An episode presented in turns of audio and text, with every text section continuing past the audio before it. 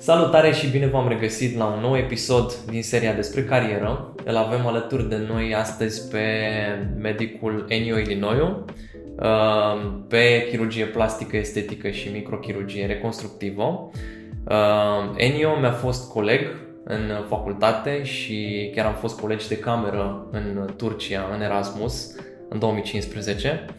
Și având în vedere că îl cunosc personal, a fost încântat să, să participe la, să, să vină uh, și să ne onoreze cu prezența la, la acest interviu. Uh, ne vom concentra pe aspecte care țin de inaugurarea unei clinici, de construirea, da? crearea unei clinici medicale în România, cu câteva întrebări pe care le-am luat din partea comunității și am văzut că au fost despre birocrație, despre uh, partea de finanțare, da, uh, și despre sistemul privat în general, uh, dar vom avea și o parte de întrebări care țin de elementul antreprenorial.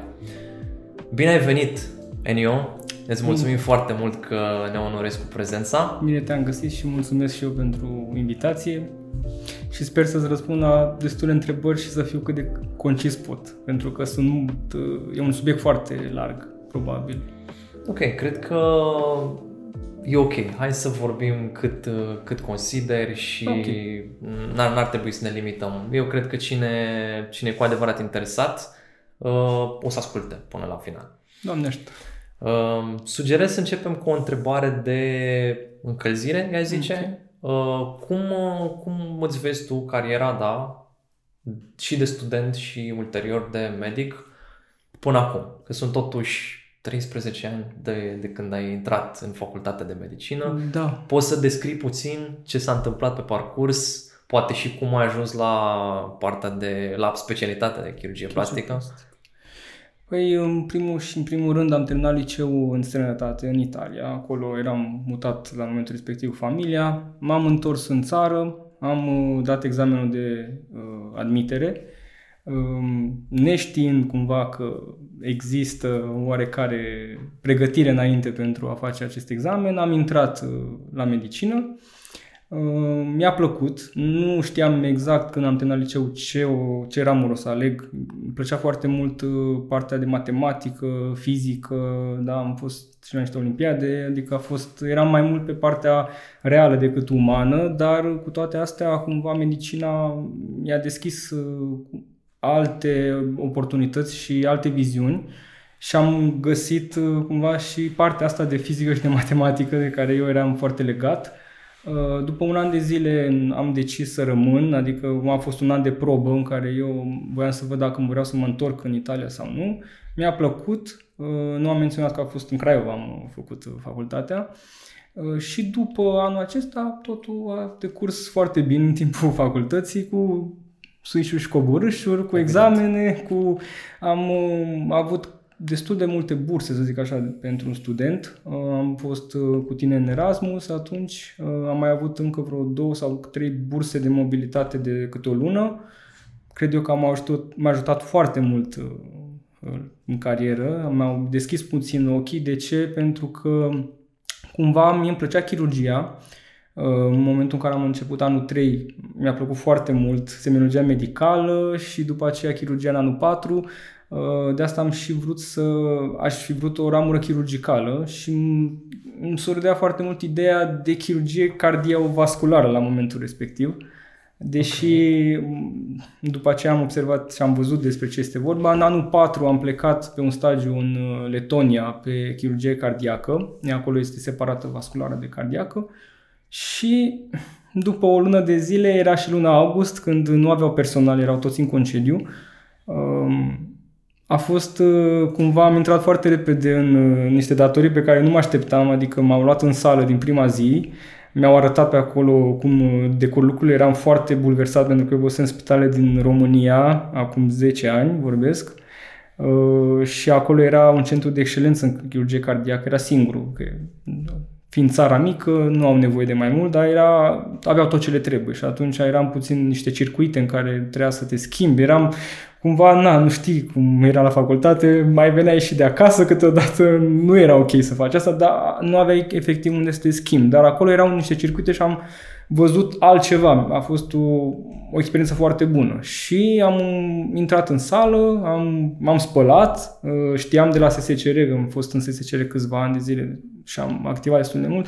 Nu mi-a fost foarte greu să fac lucrurile basic, deci le recomand studenților să meargă în aceste traininguri. Um, am intrat în sală și cam asta am făcut o lună de zile.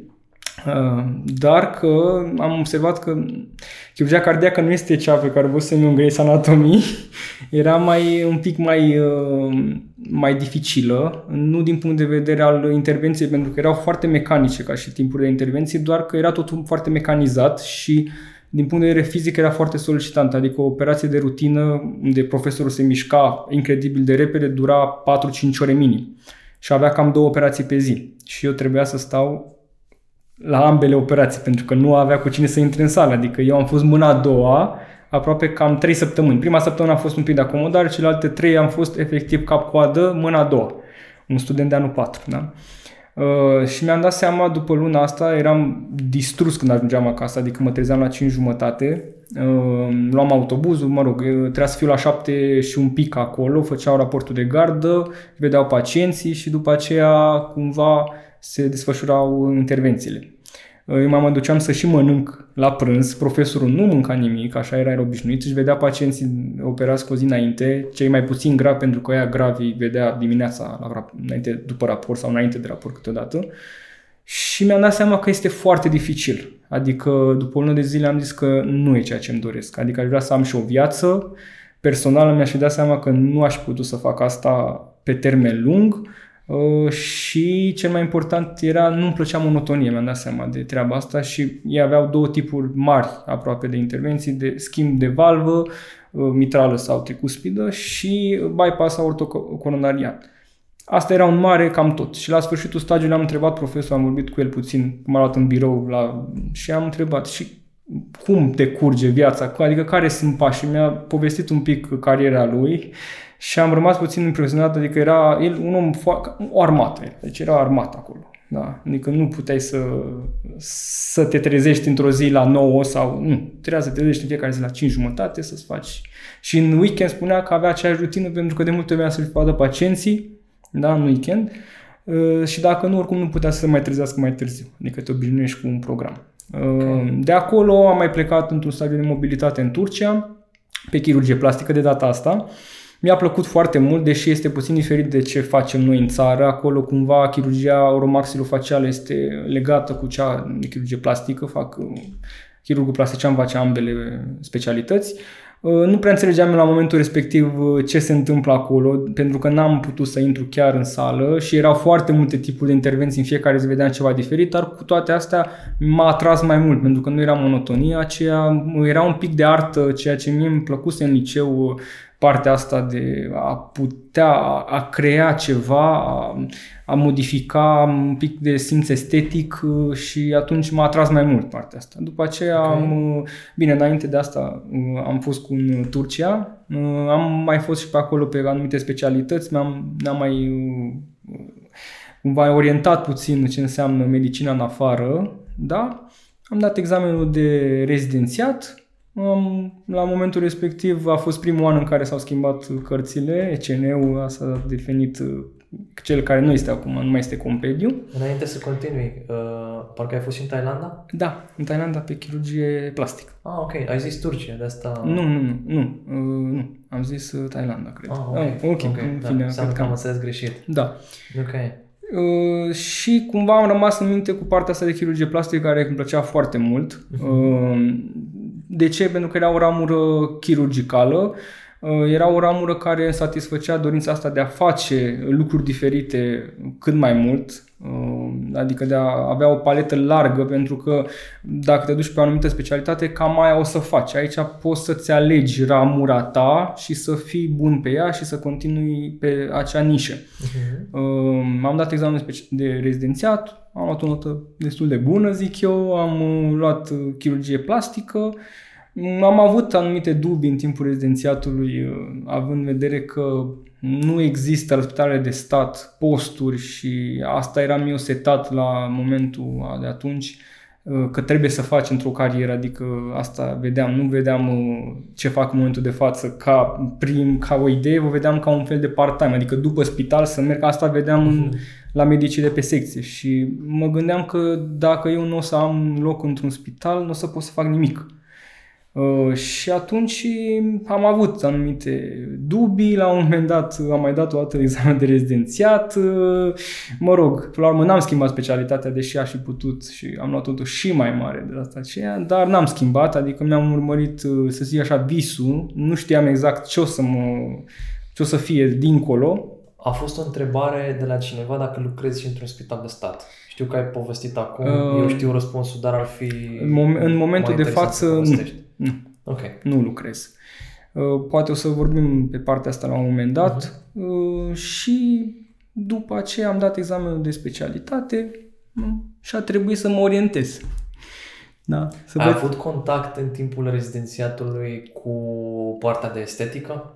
Adică ai fost, ai făcut practică pe undeva, um, ai lucrat în privat, în clinici? Am avut, uh, în, în Craiova am făcut rezidențiatul. În Craiova nu pot să spun că am avut foarte mult contact cu partea asta de privat, um, pentru că atunci încă erau la primii pași, să zic, adică se fă, făceau anumiți medici, dar nu lucram cu ei și cumva se făceau niște echipe și dacă medicul cu care lucrezi nu prea face estetică, nu o să te cheme pe tine, celălalt medic, să-și cheme rezidenții mm-hmm. lui.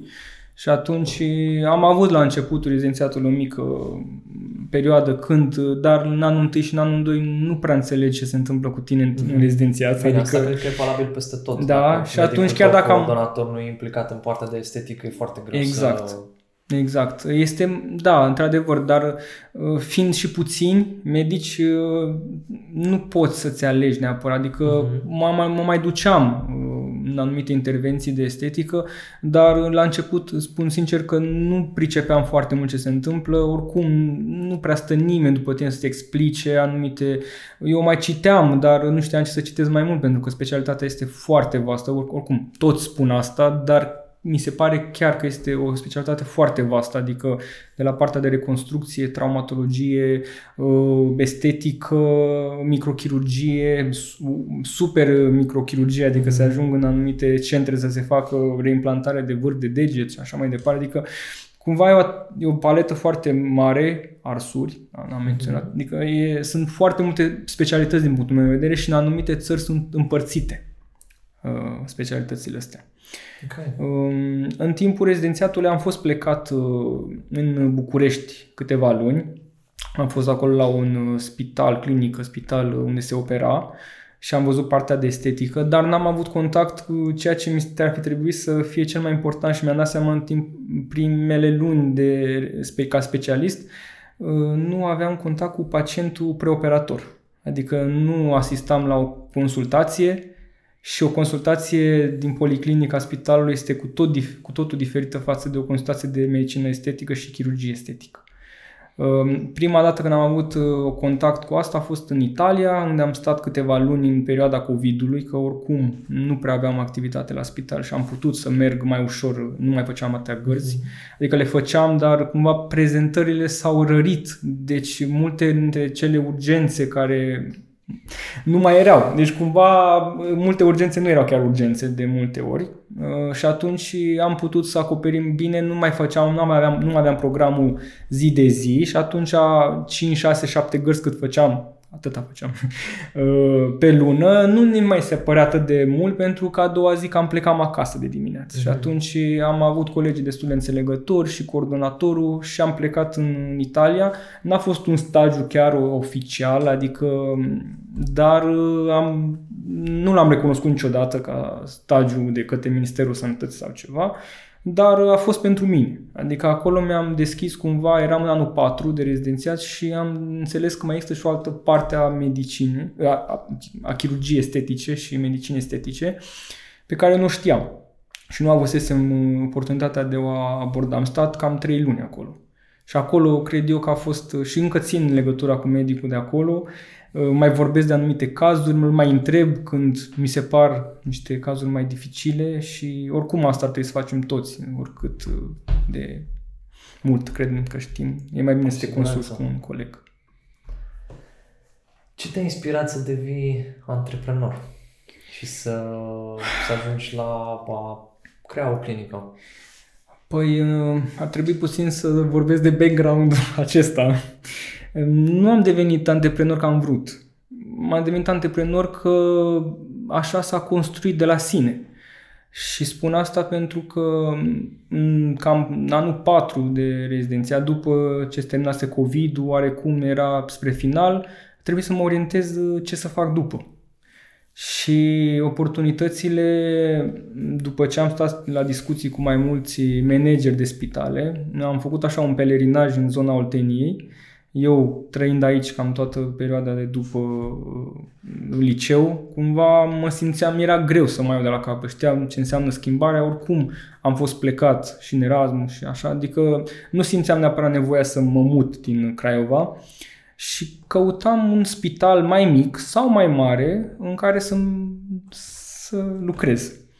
Și posturi nu se scot, pe specialitatea asta, adică foarte, foarte greu. De asta eu am și dat în coată rezidențiatul în speranța în care o să se scoată în anul acela un post. Când s-au afișat posturile, nu era. Adică după, e un, un singur post, cred că a fost în 5 ani de examen. Da? da adică și okay. asta a fost undeva prin Moldova, deci cumva nu în zona noastră și cu toate astea, da, eu tot speram să prind un post, să îmi dădea o siguranță. Uh-huh. Așa suntem noi, vrem o siguranță. Cel puțin eu sunt așa. Foarte uh, mulți sunt așa și e normal. Și tot ce fac acum nu mai este o siguranță, dar cu toate astea e foarte ok pentru că am, m-am detașat de partea aia mea care îmi spunea tot timpul că dacă nu o să nu ai un post la un spital sau dacă nu o să fii acolo cu cineva să te ajute, nu o să faci nimic. Ce o să faci tu după aceea? Asta e întrebarea care ne macină, cred eu, pe mulți rezidenți pe specialitatea Sigur. asta și nu doar, adică pe orice specialitate cred, ce o să fac după. Și am avut uh, parte de experiențe destul de negative, adică am fost refuzat uh, într-un mod frumos de anumiți manageri sau într-un mod mai puțin frumos, uh, că nu este loc pentru mine în spitalul respectiv. Vorbim de spitale orășenești, vorbim de spitale municipale sau chiar de spitale județene, care nu au medic pe chirurgie plastică. Adică nu vorbesc, ok, aș vrea eu să mă duc în, la 20 de km de Craiova ca să am naveta mai ușoară. Nu, eu am fost în, în orașe unde aș fi fost dispus să mă mut uh, pentru că aș fi avut un loc de muncă. Da? Și un, unele spitalele județene la care am fost refuzat foarte urât și încă o să, probabil nu o să-l uit niciodată, uh, mi s-a spus că um, el, el fiind și chirurg generalist, manager, a spus prefer să mai aduc trei chirurgi generaliști pe secția mea decât să-mi bag în spital un chirurg plastician. Și am rămas uh, foarte rău. Deci, stai să, să înțelegem. Tu te-ai dus personal și ai vorbit da, cu managerii? personal. Că... Personal, wow, că nu aveam okay. pe cine, nu, nu cunosc pe nimeni, adică nu, nu sunt fiul nimănui, okay. ca să înțelegem. Și atunci a trebuit să mă duc singur, cu CV-ul frumos făcut, cu ce știam eu să fac la momentul respectiv, le-am scris acolo. Cu malatia după cura, malatie după tren, regetăresor, ce făceam eu la spital, uh-huh. că asta știam să fac. Și vorbeam care sunt ce aș putea eu să aduc în plus în spitalul respectiv. Uh, să spun faptul că noi, noi avem o adresabilitate în Craiova, aveam o adresabilitate foarte mare în policlinică și nu numai, și în urgență, în cazuri din toată regiunea. Și atunci le spuneam un argument, adică nu vin de nebun să cer că vreau la spitalul județean al vostru, pentru că știu că ne trimiteți cazuri în fiecare gardă, cel puțin. Și sunt cazuri care poate ar putea să fie temporizate și un singur medic chirurg plastician a doua zi ar putea să preia pacientul respectiv, să-l opereze și să nu mai trebuiască să aglomereze spitalul județean din Craiova. Pe de altă parte, foarte multe tumori, formațiuni și așa mai departe, patologia de spital era prezentă în Craiova din alte centre, din alte zone și atunci era clar că este o nevoie. Cu toate astea, nimeni nu face demersurile necesare ca să obțină aprobările necesare. Nu știu exact ce presupun, am înțeles că ar trebui să se ocupe cineva de partea asta de policlinică, să vadă ce adresabilitate are într-o perioadă de timp pe chirurgie plastică, să le înregistreze fiecare, fiecare cerere, adică medicul de familie trimite către specialist, da? după aceea se duce în policlinică și se duce la chirurgie generală, că dacă nu au chirurgie plastică, se duce și omul unde găsește. Și după aia medicul de acolo să zică, a, ok, uite, hai să înregistrăm această uh, solicitare, această trimitere și să o redirecționăm către un centru de chirurgie plastică, dar ei trebuie să o aibă în sistem. Pentru că dacă nu ai sistem și doar îi dai omului înapoi trimiterea, nu o să figureze că a existat acea cerere. Am înțeles. Și nimeni nu vrea să stea să facă hârțogăraie în plus față de ce fac în mod normal, că oricum este foarte multă și am observat asta pentru că o să vedem că și la o clinică îți trebuie mare parte din ce se întâmplă la spital, adică cam alea sunt, alea sunt în un spital mai în miniatură și nimeni nu vrea să facă acest lucru și atunci rămâne ca acea patologie, acea cerere să nu existe de acel spital. Și spitalul acela nu poate să ceară o specialitate în plus pentru că el nu a avut cerere și dacă ar, put, ar înregistra toate cererile respective pe o perioadă de timp și cele din urgență pe care le trimit, pe acelea cred că le registrează, că n-au cum altfel, adică oricum se prezintă, dar probabil este un registru în care se înregistrează toate aceste uh, intrări, să zic, uh, pe specialitatea respectivă și apoi fac o cerere către minister. Uite, domne, noi în anul 2019 am avut 250 uh, de trimiteri către chirurgie plastică pe care le-am redirecționat. Ar fi putut să fie un beneficiu pentru spitalul comunitate. nostru, pentru comunitate și niște bani în plus pentru că ei primesc niște bani pentru fiecare decontare. Deci am fi putut să obținem, nu știu, 35.000 de euro în plus anul ăsta pentru spital, doar pentru că am fi avut pe doctorul cu tare. Asta este matematică și, până la urmă, sistemul nostru de sănătate, deși este mai pe partea comunistă, să zic așa, adică toată lumea beneficiază de uh, sistemul de sănătate, uh, tu cumva doar unii plătesc uh, și cumva furnizorul trebuie să, să primească banii pe ce furnizează. Cumva e un capitalism socialist care de asta cred că trebuie modificat ceva acolo pentru că nu o să mai reziste foarte mult, dar lucrurile trebuie să se schimbe. În ultimii 10 ani de când eu uh, am încercat să văd lucrurile, să mai înțeleg ceva din sistemul de sănătate, nu prea s-au schimbat foarte multe, din păcate. Okay. Deci cam așa, asta a fost traseul meu și de acolo că am început de la ceva. Cum ai devenit da, antreprenor? Da, cum am devenit antreprenor. Și după că am terminat și trebuia să fac ceva.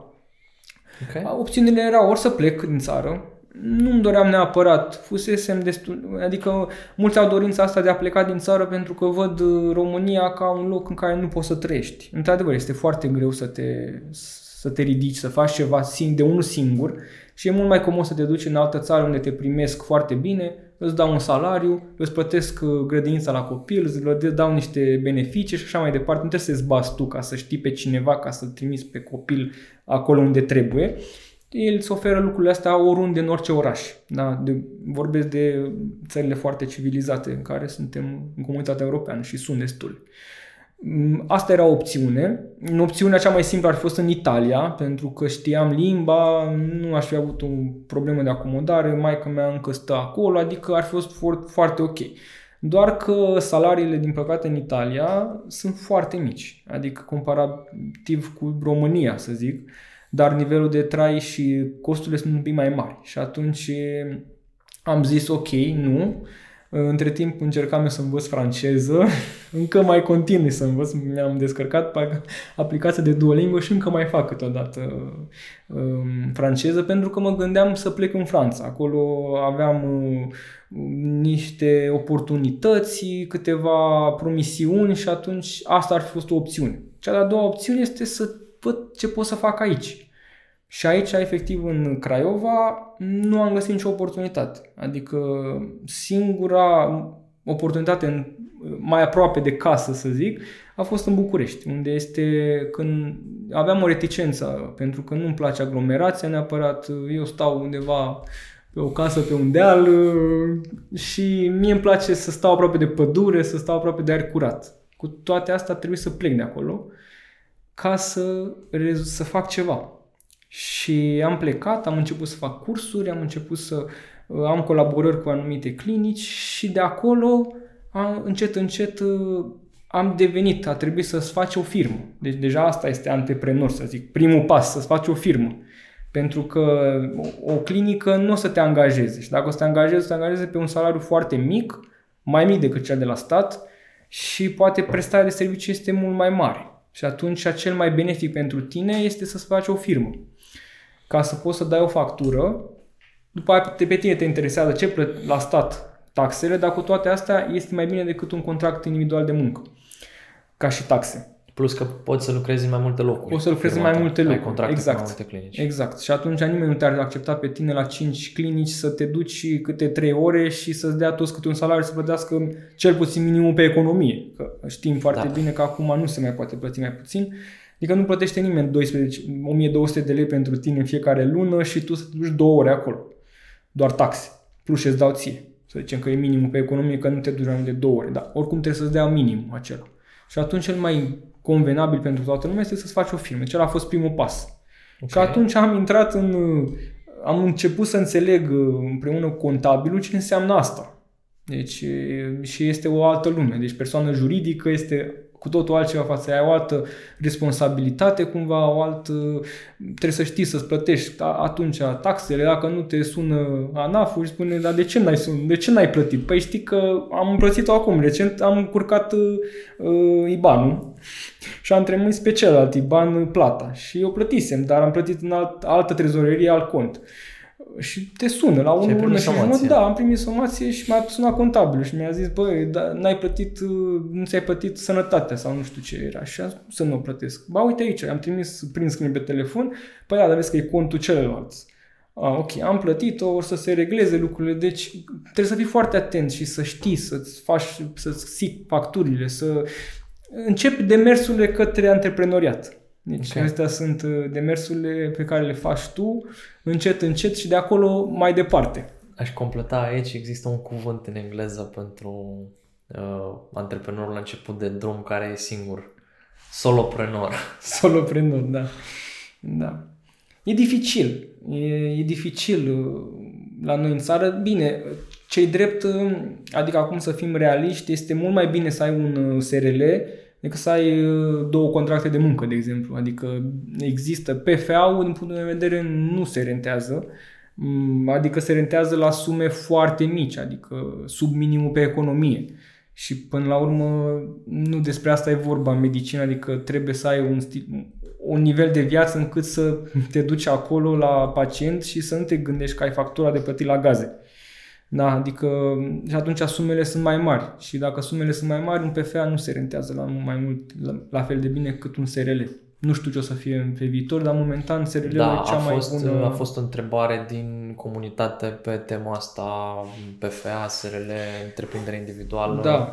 Comentariul meu este, am avut întrebare de la un prieten medic acum câteva luni, fix înainte să se schimbe, să intre noile măsuri fiscale undeva prin august septembrie, uh-huh. iulie, ceva de genul. Îi dădusem un răspuns, cred că era la începutul verii și efectiv au venit măsuri fiscale noi și din punctul meu de vedere nu mai era fezabil să ai PFA pe ce făceai. Da. Și aici stai puțin, retrag ce am spus pentru da, că da, da. s-au schimbat regulile în timpul jocului. Da, și se cumva des. aici noi o să dăm o recomandare acum, în noiembrie 2023 și nu o să fie da, nu fezabilă după. Ideea e că dacă vrei să scalezi, vrei să vrei să te duci către un venit mai mare și să ai și mai multă flexibilitate, atunci un SRL e the da, way to go. cam așa. Și cam asta e, da. Da, să înțeleg că tu ai, ai început să colaborezi cu clinici și ai da. investit în trainingul tău, da. uh, ți-ai creat un brand personal, bănuiesc, da. ca să am început să... cu Instagram, că asta e, l-administram singur, mă mai ajuta prietena și cam asta făceam atunci. Adică... Okay. Și cum ai ajuns la... Cum ai zis, bă, îmi fac clinică. Cum ai ajuns la...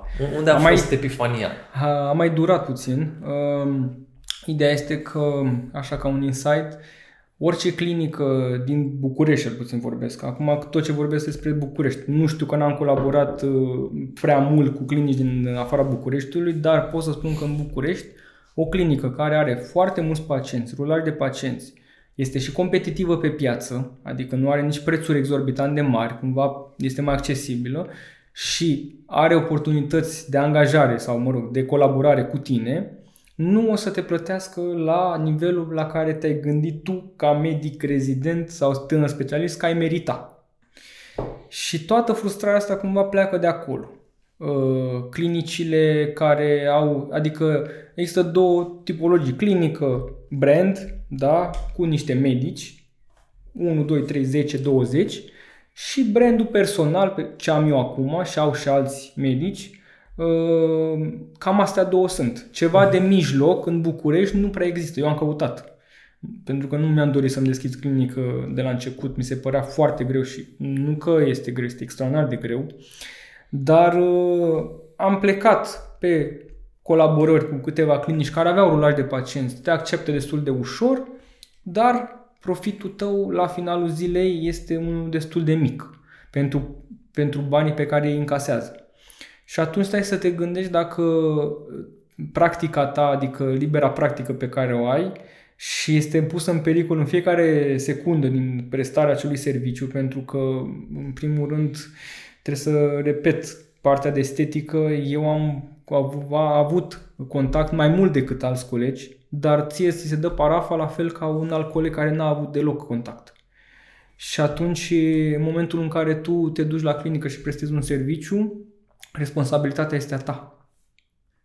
Tu ai dat tratamentul, tu ai făcut greșit injectarea, tu ai făcut operația și așa și cumva, cam, dacă se întâmplă ceva, cam aia e. Adică e treaba ta. Poate te ajută clinica, nu știu. Mai are pe cineva care mediază anumite... Este mai comod, într-adevăr, să ai o, o clinică care știe cu ce se mănâncă business-ul ăsta, pentru că, până la urmă, toată medicina este un business, să fim serioși, adică oricât am spune, da, eu livrez un serviciu și este plătit acel serviciu. Deci este un business până la urmă. Poate nu e pentru tine ca medic care colaborezi doar cu o clinică sau cu un spital, dar pentru cel care în spatele tău e un business. Și ei trebuie să profite. Da?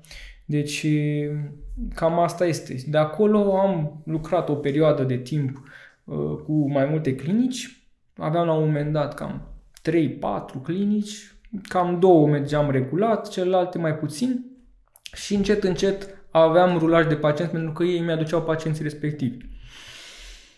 Profitul era ok pentru atunci, adică eram mulțumit pentru că ajungeam să primesc un salariu de spital, da, la sfârșitul lunii, poate chiar un pic mai mult, în primele luni de specialitate, ceea ce eu nu visam, să zic. Adică mi se părea că eram foarte închistat aici, în zona asta, în Craiova. Nu spun că acum nu sunt oportunități, dar la momentul de atunci nu erau atât de multe. Și atunci mi se părea ok. Dar încet, încet, crescând în număr de pacienți, tot timpul o să ai și nemulțumiri din partea pacienților, ție acele mulțumiri, nemulțumiri te lovesc cel mai rău. A fost o conjunctură de moment, cumva um, eu căutam un spațiu de, vreau să mă mut, stăteam în chirie și stau în continuare în chirie, adică nu m-am mutat. da, dar a fost o decizie foarte bună, cred eu. Um, căutam un spațiu pe care să-l, să-l cumpăr. Um, îmi plăcea zona. Eram, Ce înseamnă spațiu? Spațiu, adică un apartament. Ok spațiu, nu un spațiu okay. de, de, de, de birouri. Okay. Nu, un, un apartament într-o zonă mai centrală, pentru că, cu repet, nu îmi place aglomerația și nu îmi place să stau în trafic. Și mă gândeam că dacă sunt o zonă mai centrală, cumva mai pot să mă mai duc cu un metrou cu pe jos, ceva okay. mai aproape și atunci cumva nu mă vedeam stând, nu știu, în Chiajna deși poate sau mai departe, nu știu, unde aș fi găsit o casă la aceiași uh, bani și aș fi stat liniștit, dar aș fi stat liniștit de când? La 10 seara până la 6 dimineața, că după aceea trebuie să pleci. Uh, și atunci am decis să găsesc un apartament în București, în zonă centrală. Am căutat uh, cam un an de zile uh, și după un an de zile am avut mai multe, am dat oferte mai multe, am bătut palma cu anumiți da, da, am bătut palma la un moment dat cu doi proprietari și unul s-a răzgândit uh, până seara, deci a fost ok, a zis că vrea mai mult. Și celălalt s-a răzgândit cam la o săptămână, l-a adurut și mai tare, pentru că, pentru că a văzut că cererea foarte bună pe zona respectivă. Eu oricum ofertele le făceam uh, ok, dar uh, pe apartamente care le stăteam să le... Adică astăzi ieșea, mâine îl sunam și îl vedeam. Adică eram nebunit pe imobiliare. Asta făceam. Că voiam ceva al meu. Tot român, da. Ok. Uh, ca să înțelegem. Uh, întrebarea era cum ai ajuns să deschizi clinică. Păi da. Îți cauți un apartament. Da. Nu, e doar pentru cei care ne urmăresc okay. ca să, să poată să urmărească. Caut un apartament, da? Ok. Nu mă aveam neapărat în gând că vreau să-mi fac clinică acolo, da? Pentru că asta ar urma să se întâmple. Că am căutat un apartament și să știi că faptul că am fost refuzat de acele, acei proprietari a fost un lucru foarte bun, pentru că după aia mi-am dat seama că acel, acele apartamente nu erau la parter, unele dintre ele, și nu se preta pentru o clinică. Asta e foarte important, trebuie să fie la parter. Acum așa spune mhm. legislația, trebuie să fie la parter. Și atunci am găsit un apartament, eram într-o vacanță de câteva zile în Malta, mi-aduc bine așa, și eram pe plecare în ziua aia și am văzut pe imobiliare, a apărut un apartament. 100 de metri și ceva de pătrați, zona perfect, ok, ce e neregulă cu asta? Prețul bunicel, adică nici, nici ceva care să bată la ochi, dar nici ceva foarte exorbitant cum, era, cum eram obișnuit să văd în zona aia. Uh, și am sunat. Eram în Malta, sunat, bună, bună ziua. A doua zi dimineața am sunat. Luni era. Uh, vreau și o să văd apartamentul. Da, sigur. Și când? Păi uh, cât mai repede, că știam cum merg lucrurile. Ok, noi ăștia avem exclusivitate. Oh, în sfârșit aveau exclusivitate. Ceea ce e un lucru foarte bun. Înseamnă că doar cu el trebuie să discuți. Uh-huh. Nu mai sunt 10 alții okay. agenți care... Nu. Era foarte bine. Avea exclusivitate, mi-a povestit puțin despre spațiu, am zis ok, gata, vreau să văd, eu nu știu despre ce e vorba, e pe strada aia, acolo, da, se intersectează, știam, cunoșteam toată zona foarte bine, adică toate apartamentele, casele ce era în zona Cotroceni, știam despre ele. Și, um, ok, la cât? Păi la 3 jumate aș putea să m-am uitat la ceas, m-am la 12 avem avionul, la cât vine ora României, Păi ok, e, e perfect, mă așteptați poate un sfert de oră, deci îmi făcusem calcul să vin de la aeroport cu tot cu bagaje să văd apartamentul. Că altfel după aceea că miercuri mai pot vedea. L-am văzut, am intrat, mi-a plăcut, imens de mare pentru ce mai văzusem eu în, în zona respectivă, camere foarte mari. Uh, am zis atât, suma. Păi stai puțin, păi așteaptă, faci o ofertă, nu, nu, fac acum, că eu știu despre ce vorba. Ok, i-a plăcut de mine, mi-a zis, ok, ținem legături, am povestit, am vorbit un pic mai mult cu el, i-am spus ce mai pățisem eu, așa, poate s-a făcut și un pic milă de mine cu toate experiențele astea negative, m-a sunat la două zile și mi-a zis că mai este o doamnă care ar avea cash. Ok, și ar da cu 5.000 de euro mai mult decât tine. Ok, nu e problemă. 5.000, pulsăm. E ok. Bine, atunci rămâne al tău. Vorbesc cu doamna, dacă e de acord, și a fost al meu. Nu vreau să cred. Am zis că ok, bine. Mă așteptam să mă sune la 20 să spună că i-a dat unul 30.000 de euro mai mult decât valora. Și nu m-a sunat. M-a sunat să-mi spună că când facem antecontractul. Ok, bine, trebuie să trimit avansul. Da, da, trimit avansul. Am făcut toate, toată procedura și cumva așteptam o lună de zile să facă actele. Trebuia să vină proprietare care nu stăteau în România. În, că asta a fost foarte bine, că nu era proprietarul direct.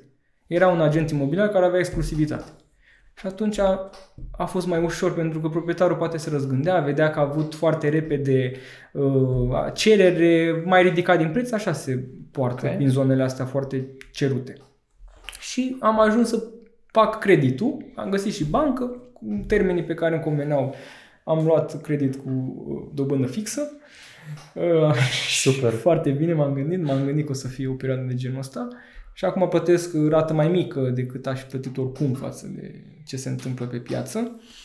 Și am stat vreo 5 luni cu el așa și mă uitam la el ce fac cu el. Și atunci mi-a sclipit. Deja începeam să văd uh, ce se întâmplă cu mine la clinici. Nu eram tot timpul mulțumit. Uh, aș fi vrut un loc al meu unde să-mi desfășor activitatea cum consider eu că este bine să nu mă preseze nimeni cu anumite restricții, cu anumite cereri și așa mai departe. Și am zis, mă, știi ce, eu îmi renovez spațiul ăsta și îmi fac clinică. Nu știam ce înseamnă. Nu, nu aveam nicio idee. Adică mă gândeam că fac un, ca un apartament și bag 20.000, 15.000 de euro în el, 20.000 de euro în el și îl fac gata și rezolv. Uh, nu. Cât ai băgat până la urmă? Păi e foarte dificil de estimat pentru că la mine a fost o renovare completă. Adică pe jos era parchet cu pământ sub el, a trebuit să-l dau să torn șapă, să nu aș Renovare putea capitală. să spun. Da, o renovare capitală, adică am făcut un aparat, au rămas pereții, adică uh, pereții, nici măcar, că și, au rămas uh, cărămizile în picioare, care erau de calitate, cei drept, adică era o construcție în 30 și, nu știu, știe, 38, 37, uh, deci aproape 100 de ani, dar cărămidă arsă, ștanțată, groasă, a trebuit să dăm niște găuri prin ea la un moment dat să tragem niște țevi și ne-a, efectiv era beton, adică mai, mai ușor am spart betonul, se spărgeam plăci, dar cărămida nu. Deci construcția e ok, asta m-a și motivat să continui să investesc acolo uh, și am început așa încet încet. M-a ajutat uh, cumva tatăl meu cu lucrările cu cineva, cu încă o rudă de-a noastră și am putut să, adică așa am făcut, cum facem noi, da, renovările și uh, încet încet se construia o clinică acolo.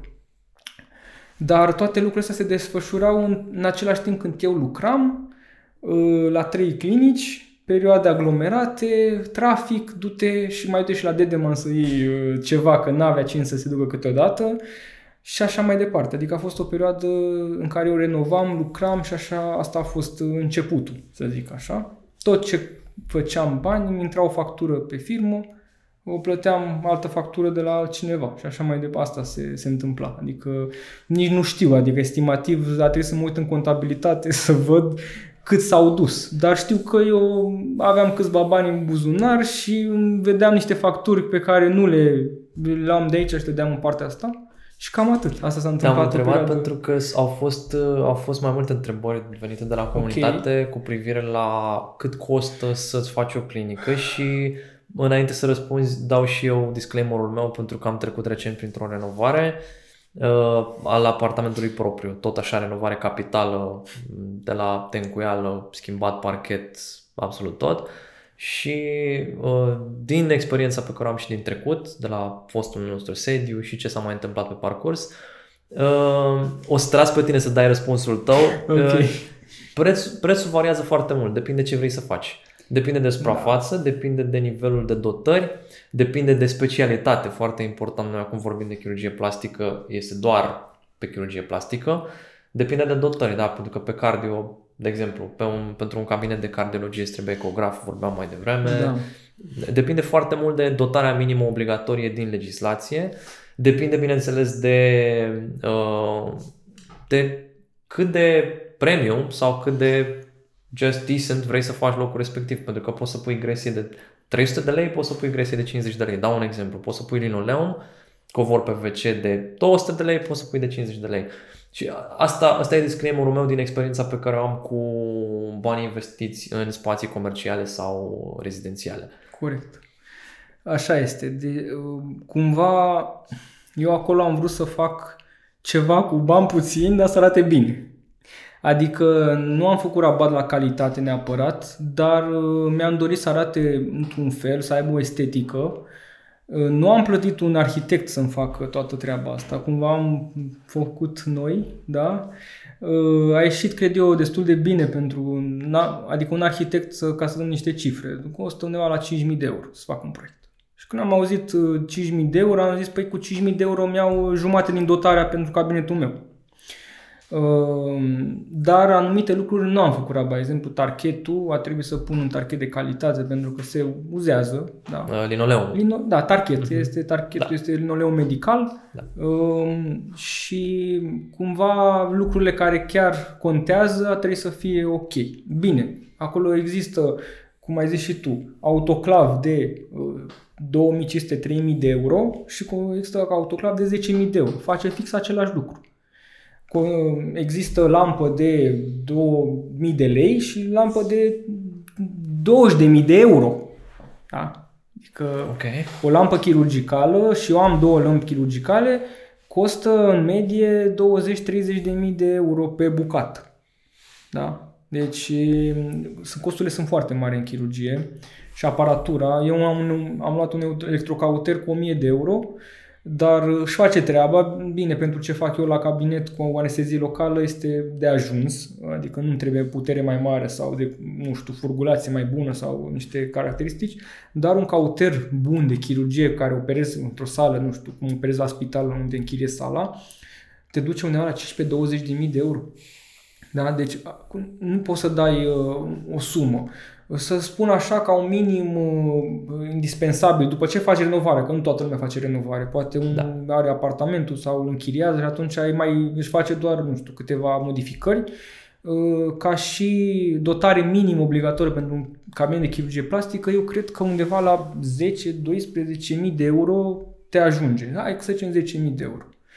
Uh, ca și idee. Poate să fie 20 de mii, poate să fie 30 de mii, dar basic uh, ce trebuie și să fie confort. Eu am confort extraordinar, adică mă simt foarte bine acolo, deși nu sunt cele mai scumpe lucruri pe care aș putea să aș fi putut să le... Bine, sunt cele mai, mult, mai scumpe pentru momentul atunci, că nu aveam bani, efectiv, adică uh, înțelegeam în ce groapă mă bag și trebuia să încerc să doar să scot capul, să nu mă, să nu mă neg de tot, știi, mai și ploua. Și atunci a trebuit să lucrurile pe care puteam să mai fac un pic rabat, adică, nu știu, un scaun care stau eu pe el, asta e, nu e atât de moale, îl iau cu 100 de euro, nu îl iau cu 1000 de euro, că un, un scaun pe care mi-l doresc e vreo 4000 de lei, da? Și foarte bun, îți faci o coloană, să nu stea, să, să te miști, să se miște cu tine, ergonomics, mă rog, adică stai bine pe el, poți să stai 8 ore să nu te doară spatele. Ăsta al meu e 100 de euro, face cam același lucru, adică ce am putut să fac rabat am făcut. Acum, după aceea mai există și o investiție minimă la început pentru consumabile pe care trebuie să ți le atenuezi în timp și pare că nu sunt atât, dacă când se strâng facturile, îți trebuie câteva, câteva mii de euro să ai așa un, de un început. Să, nu poate să vină pacientul să-i spui peste puțin că eu n-am asta sau n-am uh, produsul ăsta. Sau, uh, adică trebuie să ai din cam toate câte ceva, poate nu stocuri foarte mari, furnizorii cumva nu-ți fac prețuri bune pe cantități mici, deci cumva te obligă să iei cantități mai mari că și așa mai departe. Îl ții acolo și să faci niște stocuri. Deci sunt mai multe lucruri de luat în considerare. Da? De, nu prea există un preț. Dacă așa să dau un preț, nu știu, 10-15 mii de euro să-ți amenajezi un singur cabinet, da? Vorbesc de un singur cabinet de chirurgie plastic. Tu câte cabinete ai? Am, uh, am, am patru spații, să zic așa, trei cabinete și o sală de tratament, așa este trecut în legislație, uh, care au uh, cinci specialități. Da? A trebuit, nu că a trebuit, am, mi-a fost recomandat de persoana care, foarte important, o să vorbim după aceea cu autorizația, Uh, am avut un om, adică am plătit un om, o firmă, sunt foarte multe firme care fac treaba asta, să-ți facă actele. Pentru asta că... urma să întreb, care e parcursul birocratic, dacă poți da. să spui pe scurt? Uh, da, deci eu, persoana respectivă care se ocupa de treaba asta, uh, eu asta recomand, adică plătești, nu știu, fiecare firmă diferit îți ia, plătești o sumă, dar măcar nu ai tu contact cu toate nebunile și știe ce să, să spună. Adică pe mine m-a îndrumat, mi-a spus, uite, acolo îți trebuie, îți trebuie, știam și eu că îți trebuie o chiuvetă și o scurgere în fiecare cabinet.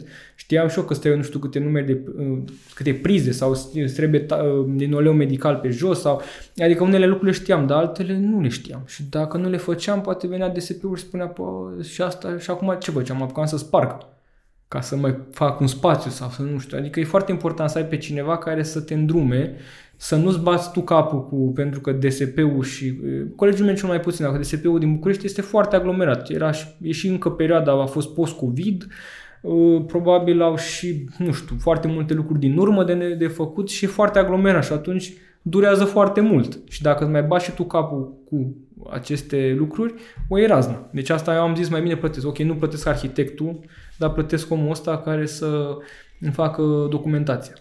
Și atunci mi-am asfătuit să fac, să-mi iau maximul de specialități pe care aș putea să le iau în spațiu respectiv. Asta, asta e cabinet, asta e cabinet, asta e cabinet. Deși eu le văzusem diferit la început, dar m-a convins cumva să-mi iau specialitățile care poate o să-mi trebuiască la un moment dat. Momentan nu, nu activăm uh, decât cu plastic, chirurgie plastică și dermato, da? Cam astea funcționează. Restul am dotarea minimă pentru că a trebuit să o cumpăr, dar nu. Uh, deci 5 specialități cu 3-4 cabine, să zic așa. Am primit o întrebare. Uh, e ușor să accesezi fonduri europene? Mm, nu știu ce să răspund. Am avut la un moment dat ideea asta să accesez fonduri. Bine, pe altceva. Uh-huh. Când căutam eu atunci, ți-am spus, când căutam spital unde să mă duc, m-am gândit că poate mă și reprofilez și fac ceva, alt, alt business. Uh-huh. Aveam o idee de atunci. M-am vorbit cu cineva, cu fonduri europene, nu e atât de ușor. Adică, ok, un startup poate e ușor de accesat. Dar nu mai știu cât îți dă, 45-50 de mii de euro, mai îți ai un comision de nu știu cât, adică ajungi cu vreo 40 de mii în mână, probabil, sau o chestie am, de genul ăsta. Am și eu un răspuns pe partea asta. Uh, am făcut sau nu greșeala, nu știu, am plătit vreo 1500 de euro, am semnat un contract de consultanță. Ok. Uh, și tot în ideea de a beneficia de niște fonduri. Uh, s-ar putea să renunț la banii aia, că nu... E, e, un, e un sistem foarte greu, adică am aflat că trebuie să-ți asumi niște cifre, da. da? Deci în partea de business, creștere, X la sută, uh, profit per angajat, sunt niște indicatori și am aflat că dacă o singură chestie nu ai bifat-o așa cum ai spus, poate să vină peste 3 ani să zică să dai bani înapoi. Ce vreau să subliniez că e, e mitul ăsta românesc, se aude, a făcut pe fonduri sau a luat bani pe fonduri. Da, au făcut. Sunt oameni care au făcut pe fonduri, kudos, bravo lor. Uh, eu am ajuns la concluzia că dacă ești un antreprenor bun și vrei să te miști mai repede și ai deja o parte din capital, da, cât să pui un down payment și să te împrumuți de diferență, mai bine mergi pe banii tăi. Dar ce vreau să subliniez pentru că am văzut întrebări evident de la comunitate care sunt la început de carieră, uh, dacă se pot lua fonduri. Sunt fonduri chiar acum în derulare, depinde de zona geografică unde ești în România, pentru că ele merg cumva uh, în cascadă, nu se deschid toate, pentru că okay. sunt foarte multe dosare și mi-a explicat tipa de la consultanță, nu pot să le facă pe toate uh, autoritățile statului, vreau să zic. Da. Și atunci le deschid pe zone. Și o chestie de menționat, pentru că m-am lovit de asta în timp ce făceam research, uh, ai nevoie de istoric. Asta, asta e cel mai important lucru. Dacă e cu ce plecați din video ăsta, ai nevoie de istoric. Adică nu poți să vii ca tânăr specialist în anul întâi, da, ți-ai făcut firma imediat cum ai dat mm, examenul da. de specialitate, vreau să fac o clinică pe fonduri. Pentru că cei de la consultanță o să zică, ok, dar trebuie să ai o firmă cu istoric, adică trebuie să fie creată până la data de, în general cam cu 2 ani înainte, deci okay. că e 2021 decembrie 2022 deadline-ul pe acolo minim, și trebuie să ai niște indicatori. Adică trebuie să ai o cifră de afaceri de, poate trebuie să ai 1-3 angajați, trebuie să ai o rată de profit. Repet, sunt niște indicatori de business în funcție de care tu primești niște puntaje Punct. la pachet cu ceea ce te înhami să faci în viitor.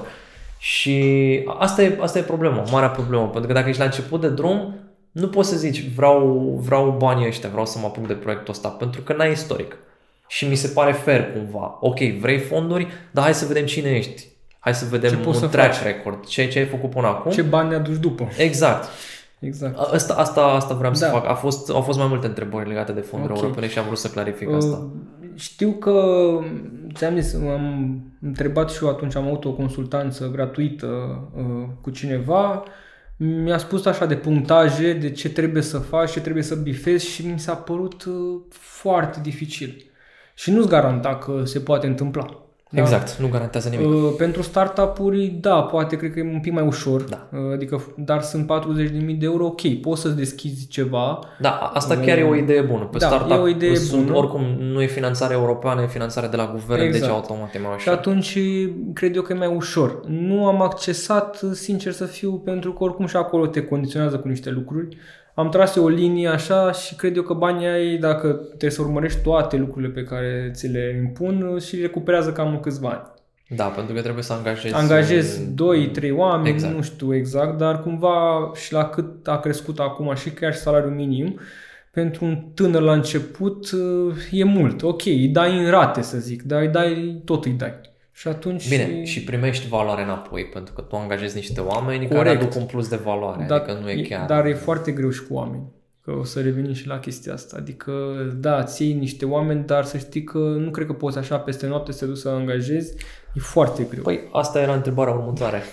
Uh, cum gestionezi aspectele financiare și administrative ale clinicii? Deci, ok, am trecut de, de partea asta, ai, ai făcut clinica, da? da. ai dat drumul. Am cum dat gestionezi drum clinica. Bine, până să-i dau drumul, a mai fost uh, partea birocratică, ți-am zis, uh, de care chiar dacă nu m-am ocupat eu 100%, a trebuit să fiu și o parte acolo. Și am văzut ce Evident. înseamnă. Este în București cel puțin, este, e foarte dificil. Adică eu de când am uh, cumva, nu știu dacă trebuie să spun asta, dar uh, ne-am apucat de partea de, de hârtii în timp ce renovam. Okay. Și cumva primele lucruri care ar fi trebuit să fie o mini-vizită, oricum DSP-ul vine la final, dar trebuie să vii și la început și ce venea să vadă. Adică cumva e o chestie, cred că a rămas undeva în urmă legislația, pentru că de ce să vină de două ori? Adică, ok, vine să poate să te direcționeze către faci asta, faci asta, faci asta, dar tu ai un șantier, adică o puneam pe doamna aia să ce nu putea să descalță, era pământ pe jos, adică îi dădeam cizme. Și atunci partea asta cum a mers mai repede, prima parte cu birocratică, dar cu toate astea a durat șase luni. Deci în momentul în care ne-am apucat să punem primul dosar, primele acte, până în momentul în care mi-am luat autorizația. Și atunci trebuie să te gândești că dacă îți iei o chirie pe un spațiu, nu știu cine te acceptă șase luni să stai în momentul în care te chiriezi, îți și renovezi și îți iei autorizația. Tu trebuie să plătești spațiul ăla. Tu nu poți să lucrezi. Depinde în ce stadiu e locul respectiv. Depinde. Tu înțeleg că ai renovat capital, era o clădire mai veche. Da, dar la mine era, am achiziționat deci la mine era ok, dar zic pentru cine vrea uh-huh. să-și, să-și, să-și închirieze un spațiu, nu stă nimeni să aștepte că tu vrei să ți iei o autorizație, el ți-a dat cheile și cam a fost semnat contractul și A, tu da, trebuie să plătești Cred că trebuie să chirie. găsești ceva care e deja făcut, poate Mm. nu neapărat să aibă autorizație, dar măcar să aibă... Ok, este renovat, dar uh, trebuie să fie renovat pentru o clinică. Trebuie să ai niște circuite, niște camere, niște, adică de obicei mai recompartimentezi un pic, îți mai trebuie o perioadă de câteva luni, dai drumul la acte, să zicem, dar cu toate astea să dureze, nu știu, patru luni, cred eu, minimul care am, am, am închipuit. Adică eu am avut doar un pic, un delay uh, când am, mi-am venit niște aparatură în străinătate și a, atunci am, am podmolit puțin și am spus, stai puțin, nu da drumul la dosarul pentru Colegiul Medicilor, pentru că nu mi-a ajuns și ei trebuie să verifice aparatura minimă și nu mi-a ajuns toată și mai așteptăm 2-3 săptămâni. Deci în afară de la 2-3 săptămâni, cumva lucrurile au derulat una peste alta, adică în cascadă și cu toate astea a durat șase luni. Deci să zicem că am fi putut să ne rezumăm la patru luni. Dar cine stă ție patru luni să-ți dea o chirie gratuită? Adică nu stă nimeni după tine patru luni. Și atunci tu trebuie să iei și pierderea aia în calcul, mm-hmm. și renovarea, nu renovarea, recompartimentarea, Dotarea. dotarea, da, și ajungi în funcție de spațiu să și te coste ceva. costurile ascunse pe care nu ți le spune nimeni. Și costurile Cum ar fi ascunse. faptul că la început poate va trebui să angajezi personal. Bine, dacă Da. faci clinică, cineva la Cu recepție. siguranță. Da, trebuie să ai uh, angajați, trebuie să ai, eu în momentul de față, uh, mai spun o dată întrebarea care era ca să mă duc, uh, mai întrebat uh, Uh, cred că vorbeam de cum îmi gestionez, uh, cum gestionezi da, aspectele financiare da, și da, administrative. aspectele financiare. Administrative și financiare le gestionez eu acum, uh, dar nu mai am mult uh, până o iau uh, într-o parte sau în alta în anumite momente, pentru că e dificil. Adică încerc să mai dau din lucrurile pe care le fac eu la cei pe care am angajat. Dar cu toate astea trebuie să te uiți tot timpul, să fie corect. Că ți-am zis cu povestea cu ANAF-ul, că zice că n-ai plătit, știi? Și nu pot să, tot eu trebuie să le plătesc, să fiu eu dările la stat și toate impozitele și astea trebuie să, tot eu trebuie să le fac. Și dar trebuie să știu ce facturi sunt, ce, adică cumva ora o să am un manager de clinică la un moment dat, dar asta înseamnă niște bani în plus față de ce fac acum și destul de mult, că nu-ți vine nimeni pe un salariu minim pe economie. Uh, Nu vorbesc de salariu minim, glumesc, adică sunt uh, salariile în momentul de față în București sunt la nivel de un, un european, cred eu. Mai ales pe partea asta medicală, Da. adică o asistentă a- ajunge cât un medic la stat. Da. Și de multe ori caută mai bine. Și atunci e foarte dificil, adică să mai plătești un manager, dacă e mai mult decât o asistentă, nu, nu, nu fac față acum. Adică n-am dat drumul de ani de zile, poate peste câțiva ani de zile o să-mi permit. Când ai inaugurat? Acum șase luni. Ok. Deci e, sunt la început cu partea asta, am încep să-mi fac o echipă în care să lucrez, dar trebuie învățați oamenii, trebuie instruiți. Ei greșesc, tu ți-asumi pe greșelile lor. Cum, uh, cum echilibrezi rolul de medic, da, de chirurg, cu rolul de uh, manager slash antreprenor? În Că ultima, tot spui de asta. da, în ultima perioadă am încercat să-mi, efectiv, să-mi fac program diferit. Adică, nu știu, marțea și joia lucrez, miercurea operez, lunea și vinerea încerc să gestionez toate lucrurile astea, să mai fac, plătesc facturi, să mă duc după anumite lucruri care sunt necesare în clinică, să vorbesc cu X, cu Y, dar nu se poate. Adică chiar și așa o să mă sune X-ul că vrea nu știu ce sau trebuie să fac ceva și în zilele celelalte. Adică este un mix care cumva t- tu după aia o operație, dar știi că trebuie să-l suni, adică e dificil. E dificil. Încerc să, ex- să predau ștafeta oamenilor care lucrează cu mine cât pot, adică lucrurile care nu sunt atât de și am văzut că le pot prelua, dar cu toate astea, sigur, la un moment dat o să ajung să am nevoie de un om dedicat să fac asta. Pentru că Ok. nu, nu o să pot la infinit să mă ocup de toate lucrurile astea. Pe- Parcă sunt puține, nu, nu, nu, pa- nu, nu sunt puține, parcă sunt mărunte, și sunt mărunte, sunt multe lucruri mărunte care se adună, 1 plus 1 plus 1 fac 1000. Da? Asta este, că nu, sunt, nu este să zici că, mă, e greu să, nu știu, să, uh, să te uiți să, să ai registru de sterilizare. Ok, sterilizăm, capsăm acolo ce, scriem și aia e, e da, aia plus aia, plus aia, plus aia, plus aia, se face un tot care devine foarte obositor. Și sunt lucruri care, sincer să fiu, nu prea trebuie să le fac eu, știi? Adică deja... Deci e dificil.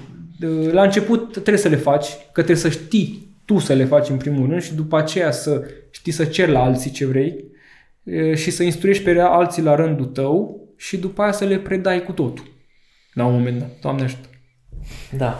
Uh, arta supremă a managementului să, Da. să delegi absolut tot. Da, să delegi, exact. În, întrebare. Asta e o întrebare personală, nu e venită de la comunitate, dar Ok. cred că e, o consider foarte importantă pentru că e, e un mit în România conform căruia obiectivul suprem în medicină este să-ți faci cabinetul tău sau clinica ta. Ok. Și eu întreb foarte serios acum. Crezi că asta e calea ideală pentru toată lumea? Nu.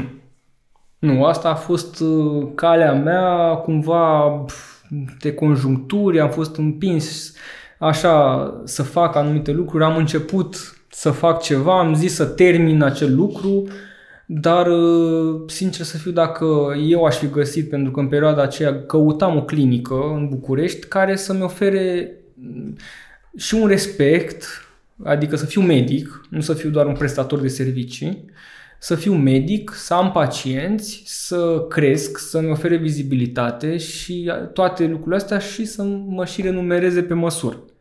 N-am găsit. Dacă găseam, probabil mă opream acolo. Sau cel puțin mă opream pentru o perioadă mai lungă de timp, pentru că oricum a decurs totul foarte repede, dar cu siguranță mai stăteam, pentru că e mai confortabil să tai o factură la sfârșitul lunii și să te duci acasă și a, nu să nu știi de ce se întâmplă după aceea, după ce se închide clinica. Adică acum nu, am terminat pe ultima pacientă, m-am îmbrăcat și am plecat. Nu, acum am- s-a terminat ultima pacientă, mă uit să văd pentru poi mâine dacă am ce acid îmi trebuie, ce botox, ce, adică m, trebuie să, să managerez lucrurile astea și astea sunt câteva lucruri, adică sunt foarte multe, dacă le pui cap la cap, când expiră, nu știu, garanția la b- stingătorul ăla, să-l chem pe nenea să mai pună o bif acolo. E un lucru care pare mărunt, dar trebuie să le știi, să știi tot ce e acolo, pentru că în momentul în care îți vine un control să fii în regulă. Și atunci, că eu vreau să fac lucrurile ok. Adică cred că toți ne dorim, de multe ori nici nu știi. Că pentru că, repet, nu spune nimeni, statul român nu spune la dispoziție un om care să te ia de mână să spună, uite mă, vezi, aici trebuie să ai asta și asta și asta. Și eu aș face, da, le fac. Dacă știu ce trebuie să am, nu e dificil, adică mă adaptez, dar nu spune nimeni. Și vin în control și spun, apoi n-ai asta, amendă. Păi și dacă dau, nu știu, 10 amenzi într-un an, ce fac? Adică, și nu pe lucruri, că nu, nu sunt lucruri grave. Ca să ne înțelegem. Știi și tu foarte bine. Nu s-ar, că dacă ar fi lucruri grave, te-ar închide. Adică nu ți-ar da autorizația. Da? Adică nu să zici că nu am nu știu ce aparatură sau spațiu, nu știu, lucrez cu pământ pe jos. Nu. Astea ar fi lucruri grave sau habar n-am, bag deșeurile unde, nu știu, le țin la aer și le mănâncă ciorile. Nu. Sunt lucruri mărunte de care se pot lega și tu nu le știi pe toate. Și mi-a mai zis mie cineva că oricât de bine ar fi clinica respectivă sau locuri, nu doar clinica, aici vorbim de orice spațiu autorizat, poate să fie frizerie, poate să fie cofetărie, acolo e și mai rău că este cu alimentație și așa, o să găsească cineva din instituții, nu să te ajute să spună, uite, trebuie să faci asta ca să fie bine. Să dea o amendă și din amendă în amendă înveți ce este, a, asta așa, așa colaborează statul român cu antreprenori. Îi dă pe, pe bază de amendă. Așa te învață. Nu spune ca un părinte bun, este pe timp, tipul comunist. Adică înainte mai dădea și câte una. Ca așa învață copilul. Acum noi încercăm să educăm copiii altfel. Da? Să-i vorbești cu ei, să-i educi ca să poată să se aducă, să nu, nu știe de frică. Noi știm, trebuie să știm de frică stat, instituțiilor statului că dacă nu îți vine amenda. Nu ar trebui să fie așa. Adică, mă, uite, învață-mă, că dacă mă înveți, eu îți fac și ți-aduc și un profit mai mare. Nu mă supăr și mă enervez și ne frustrăm unul pe altul, adică trebuie să fie o colaborare între mine și tine. Pentru că dacă tu ai venit astăzi să-mi dai autorizația și totul a fost în regulă, nu poți să vii peste trei luni să spui, păi știi că nu, trebuia să-mi spui atunci dacă era ceva. Ai punctat foarte bine pentru că au fost și câteva întrebări de genul uh, statul îți spune peți în roate, da? Și ai, ai punctat foarte bine pentru că știm cu toții că toate sistemele statului sunt asemănătoare.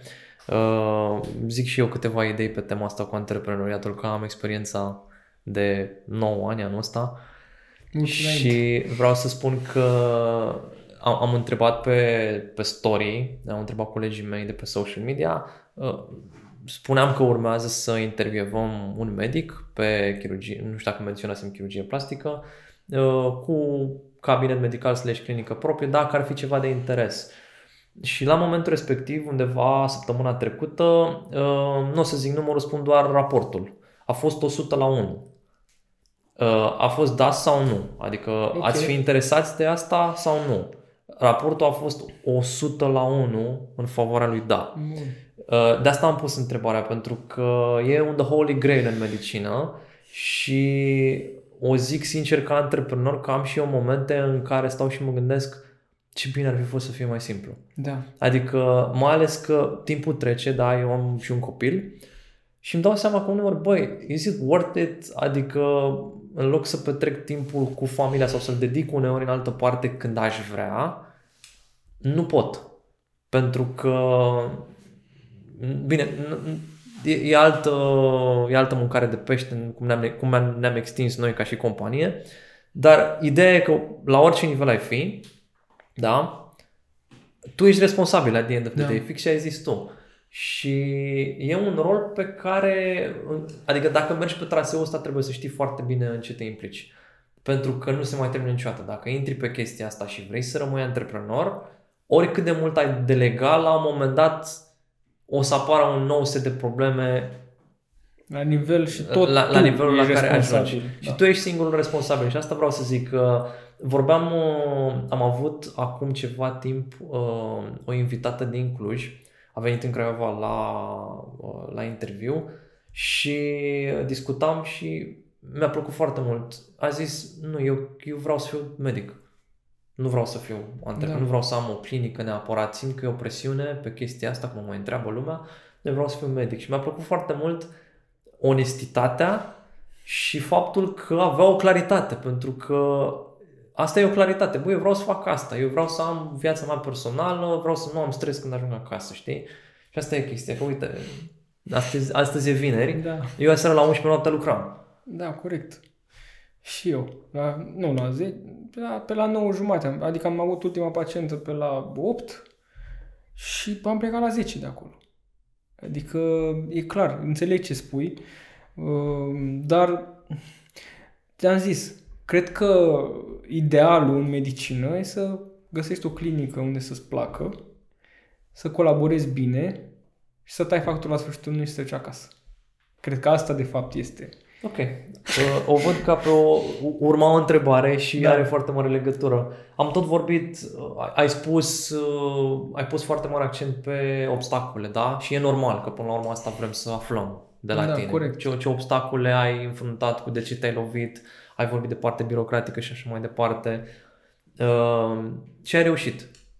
Care ar fi care ar fi satisfacțiile din noul tău rol de medic și antreprenor?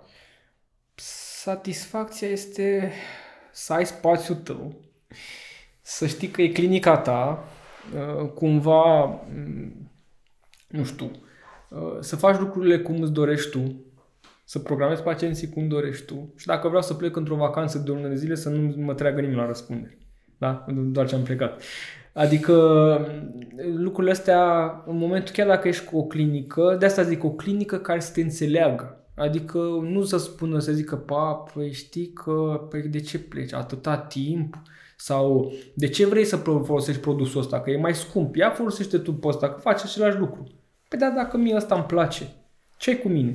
Lasă-mă să ofer pacientului serviciu de calitate uh, pentru că eu a, a, pe asta am mers uh, și asta nu mi-a convenit, adică în alte părți, cumva uh, mie îmi place să, adică ok, poate profitul e mai mic câteodată, da? dar pe termen lung m-am gândit că oferând pacientului un, un serviciu de calitate, cu produse de calitate, Uh, și așteptările lui să fie, să și educ pacientul, să am și timp să vorbesc cu pacientul. Adică eu acum obișnuiesc pacienții, mai ales la prima dată când vine, să le fac o consultație gratuită, adică să vorbesc cu ei, să văd ce așteptări are. Adică este o ramură diferită față de orice altă ramură a medicinei, plastica, chirurgia, chirurgia estetică de fapt și chirurgia și medicina estetică. Uh, Uh, nu pot omul ăla să-l bag în cabine, să, cum ar fi să pun ecograful pe el și să-i dau un aia și să pleci. 15 minute sau 20, cât e casa de asigurări, că atâta spune că trebuie să, mai mult de atâta nu-ți decontează și el ai timp. Adică nu poți să faci toate lucrurile astea. La mine vreau să vină pacientul, să intre în cabinet, să se simtă confortabil. Deci tu nu lucrezi cu casa? Nu. Okay. Din unul ăsta, din punct de vedere, din unul, din punctele... Că, că te condiționează, cu timpul, cu decontări. Păi dacă eu vreau pacientul ăsta să-i fac serviciul ăsta, oricum nu mi-l decontezi. Adică ce fac? Îți spun, îi spun că îmi dai 100 uh, de lei și pe mine 100 de lei nici, nici consumabile nu mi le acoperă. Și atunci care e profitul? Și după aia mai cer lui încă 500 pe lângă. Și zice, păi da, stai mă că ți-am venit cu biletul de trimite, adică nu vreau, asta ar fi una, te condiționează cu programul, la fel trebuie, probabil trebuie să faci cere de concediu, habar nu am, nu știu exact cum funcționează, dar probabil trebuie să ai o aprobare de la ei că poți să pleci, o vacanță sau e ca la stat. Doar că e la tine acasă, știi, și să bag statul la mine, nu, nu vreau. nu. Și atunci asta e o satisfacție, că pot să fac lucrurile cum vreau, să tratez pacienții cât pot de bine, adică să aibă un serviciu de calitate, un serviciu uh, care să, se, să fie benefic, cu produse foarte premium, foarte bune și tot ce înseamnă partea asta, pentru că știm foarte bine că există Pix și Pix, creion și creion și așa mai departe. Nu sunt toate la fel. Da?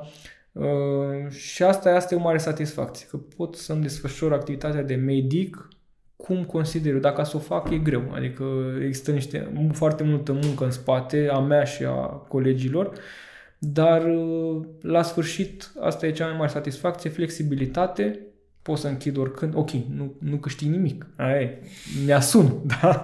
Trebuie să-mi fac planurile bine, adică când plec într-un, nu, nu te ajută nimeni, știi, nu poți să lași la colegul de la spital să zici, de lege acolo să, să-ți preia cazurile. Și ai plecat și săptămâna viitoare ai plecat. Nu, trebuie să mă gândesc când, cu 3-4 luni înainte, când operez, cu ce operez, da? Cum pun cazurile, ca să știu când le văd la consult, după aceea post-operator, că și posibil dacă, Doamne ferește, se întâmplă o complicație. Adică nu, nu plec într-o vacanță de 3-4 săptămâni cu pacientele care le operez cu 3 zile înainte. Da? Adică dacă vreau să plec 3 săptămâni și nu plec aici în Europa, zic, Doamne, iau un avion și vin.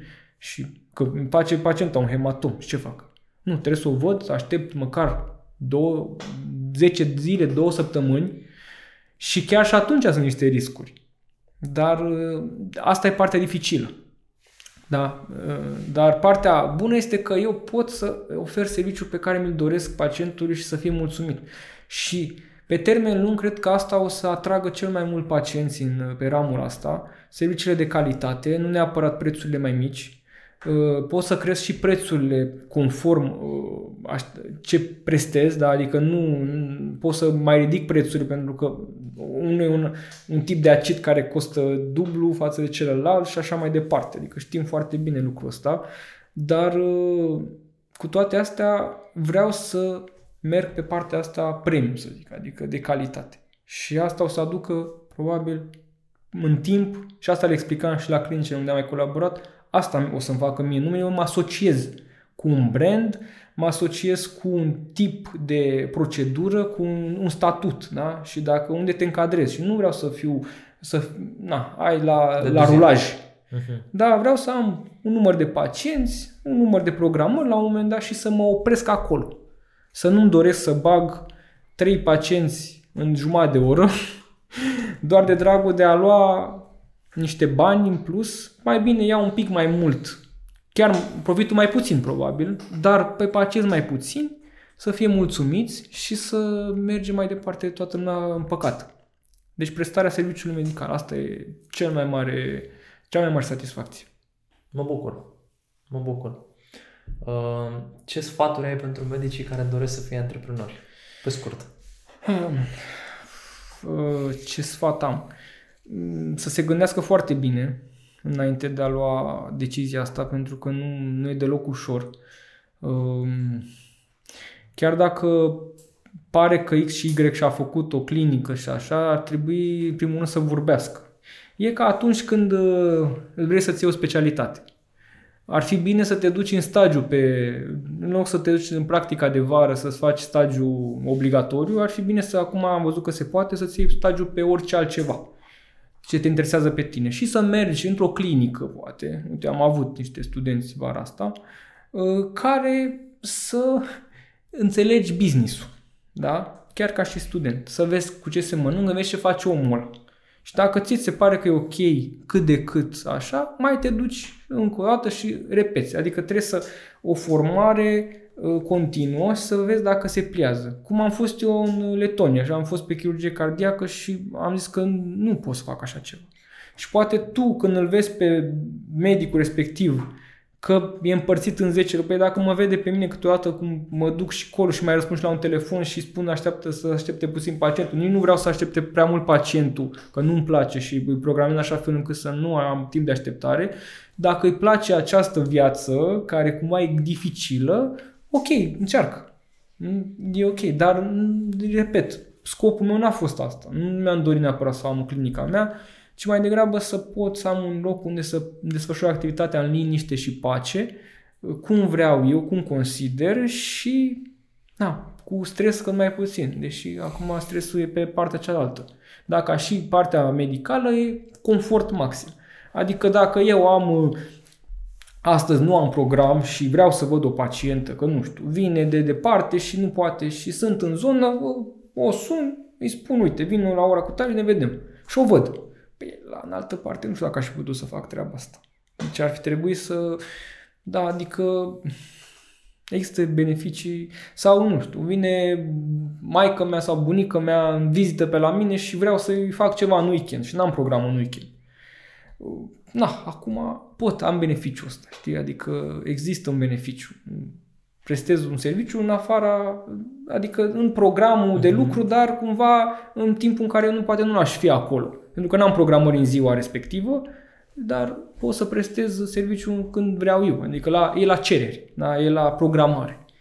Și asta e ok. Adică pot să spun că ziua cu tare poate nu lucrez, că am zis că lunea acum administrez mai mult, că lunea se întâmplă multe lucruri, toate, toate lucrurile vin lunea și încerc să rezolv cât mai multe în ele și vinerea că e final de săptămână și la fel trebuie să mai văd ce mai, să mai întâmplă ca pentru săptămâna viitoare să fie tot în regulă.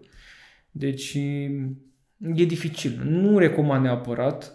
Trebuie să ai și un pic de nebunie în cap sau să fii un pic inconștient să faci așa. Adică eu am fost cumva pe partea asta, nu, nu pentru... Cred că nu știam în ce mă bag.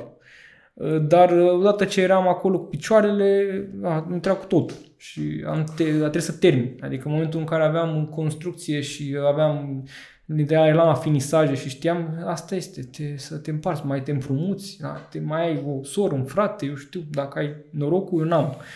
Dar uh, mai e o bancă, te mai duci, mai e un credit, asta este. Uh, e, e, mai ai și acolo credit, după aceea să-l dai înapoi, să nu plătești o grămadă de bani. Deci, dacă îți place riscul ăsta, ok.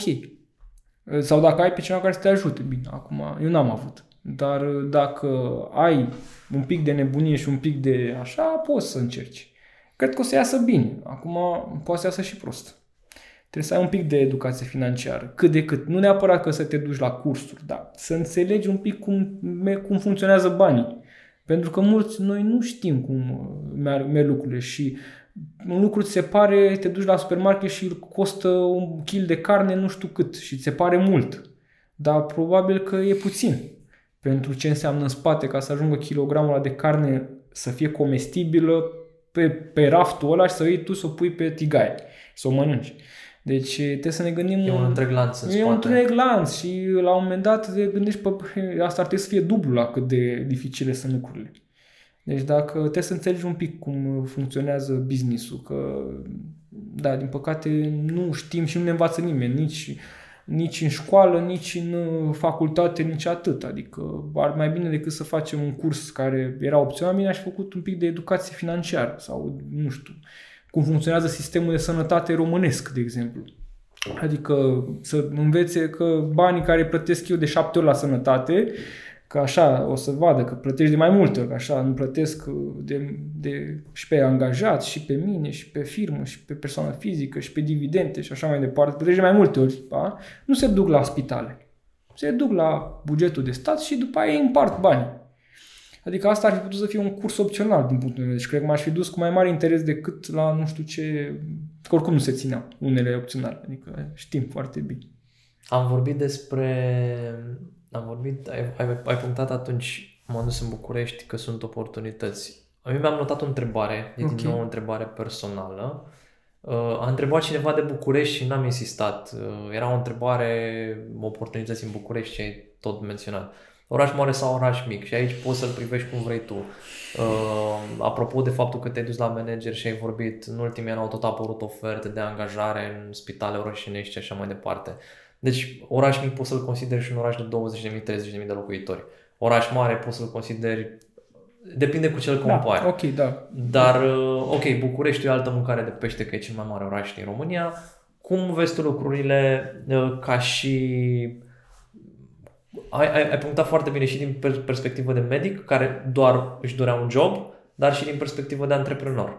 Cum, cum vezi lucrurile? Păi, dacă ar fi să, știu, să iau lucrurile de la capăt și cu ce știu acum, poate că aș fi făcut puțin diferit. Nu neapărat 100%, dar puțin diferit. Poate că clinica asta pe care am făcut-o în București, poate aș fi făcut-o în Craiova. Dar uh, cu toate astea trebuie să te formezi undeva. Pe, și pe ramura mea nu aveam în altă parte unde să mă formez decât în București. Da? Să învăț uh, asta și în sănătate și așa mai departe, cursuri și congrese. Dar uh, trebuie să mergi, să stai o perioadă într-un oraș mare care îți oferă mai multe pos- posibilități, da? nu știu, Cluj, București, Timișoara, Iași, chiar și Craiova, față, da, îi repet, în Craiova, depinde de da, depinde de specialitate Um, să te formezi pe nișa aia pe care vrei tu să continui ca specialist câțiva ani, da? 2-3 ani de zile cred că e de ajuns, poate un pic mai mult, poate și dacă nu-ți place orașul ăla și nu te identifici, te retragi de unde ești tu, în orașul acela mai mic și eu cred că persoana respectivă pe specialitatea aia cu cunoștințele pe care le acumulează într-un oraș mare și pacienții pe care îi vede și tot rulajul pe care îl are în oraș mare, se duce în orașul ăla și o să fie printre primi pentru că are alte posibilități de formare. Da? În 2-3 ani de zile în București, o poți să un rulaj de pacienți ca în 10 ani. Și atunci tu când te întorci, ești ca un specialist deja, deja spre pe pensie. Da? Adică pe, pe, pe secțiunea aia ta. Nu spun că pe alte lucruri, acum dacă mai dai să fac, să tratez o arsură, să mă mai uit prin cărți, știi puțin. Că nu mai știu atât de bine cum știam când am terminat rezidențiatul. Dar pe de altă parte știu alte lucruri care, pe care le folosesc în zi de zi. Deci eu asta aș recomanda. Dacă, clar, ca, ca medic, trebuie să te duci într-un oraș care are flux de pacienți, care clinici care să-ți oferă flux de pacienți, după aceea în funcție de cum simți tu, dacă vrei să rămâi acolo sau nu, să te întorci sau nu în orașul de unde ai plecat și să deschizi ceva acolo, dacă și e și mai simplu și mai puțin costisitor. De obicei, orașele mici prețurile sunt mai mici, chirile sunt mai mici, e mai ușor de gestionat uh, un cabinet clinic. Un cabinet, asta cu cabinetul am, uh, nu știu exact, că ca să ai un cabinet îți trebuie 70-80 de metri pătrați pentru chirurgie plastică. Adică dacă ai mai puțin de atâta, nu poți să deschizi cabinetul. Da? Adică nu ai spațiile necesare. Ce spații trebuie? Păi, uh, sală de tratament și un cabinet de consultații. Deci trebuie două încăperi, care okay. trebuie să aibă fiecare minim 12 metri pătrați. Ok. Pe legislația nouă de... Eu am prins-o pe cea veche cu 1, adică la mine era 9 metri pătrați. Erau 9 metri pătrați. Acum sunt 12. Deci trebuie două încăperi de 12 metri pătrați. Uh, mai au și ele niște restricții. Cam uh, sala de tratament poate să aibă două intrări, dar cabinetul nu trebuie să aibă decât o singură intrare Trebuie să ai o recepție unde să ai o baie pentru pacienți, da? un acces direct la baie.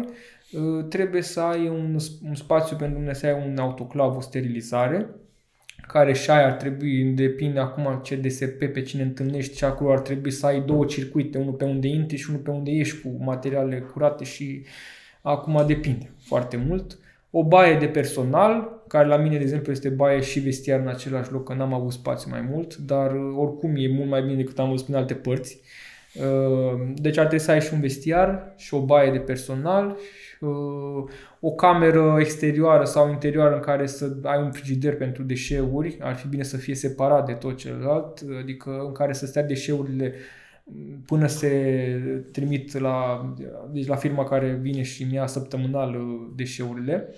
Uh, și la fel, sunt niște reguli, trebuie să le ții maxim 7 zile la frigider, uh, nu poți mai mult de 48 de ore la temperatura camerei, adică trebuie să ai niște restricții, da? Uh, și pe lângă asta, cam, cam asta, deci sunt destule camere, cred eu.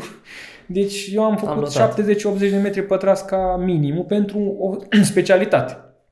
Da, dacă vrei mai multe, mai trebuie încă un cabinet cu încă o sală de tratament care poate să fie aceeași Uh, cât se poate. În anumite, în anumite situații nu se poate tot timpul, uh, dar cu siguranță, deci ai nevoie de 70-80 de metri pătrați, câteva încăperi bune și de multe ori nu sunt circuitele cele Pentru mai... chirurgie. Pentru chirurgie. Uh, pentru ceva medical nu trebuie sterilizare, poate, dar mm-hmm. restul trebuie. Deci mm. poate scazi o cameră. Inclusiv sala de tratament? Inclusiv sala de tratament. Ok. Da, îți trebuie două. Uh, sala de tratament, cam pe orice, și pe medicină de familie faci sala de tratament, că acolo îi faci o injecție la, sau, nu știu, o perfuzie. Adică nu prea există, că sunt policlinici care au mai puțin, mai multe cabinete și o singură sală de tratament, e ok, dar așa sunt, trebuie să fie două încăperi. Mm-hmm. Da, așa figurează, trebuie să fie legislativ. Ne apropiem de final și mai am câteva întrebări pentru okay. tine. Cum îți vezi evoluția carierei în următorii ani? Uh, nu știu, uh, sper bine. Adică am fost tot timpul mai perfecționist uh, în ce fac, nu neapărat în chirurgie, în general. Și am văzut asta în momentul în care operez anumite paciente și ele sunt foarte mulțumite cu rezultatul. Eu tot timpul am așa ceva de spus, mi le țin pentru mine de multe ori și tot timpul tind să ajung să fie totul, per... nu, nu există perfecțiune, adică știm foarte bine că așteptările trebuie să fie reale și din partea pacientelor, dar cu siguranță poți să îmbunătățești tot timpul ceva.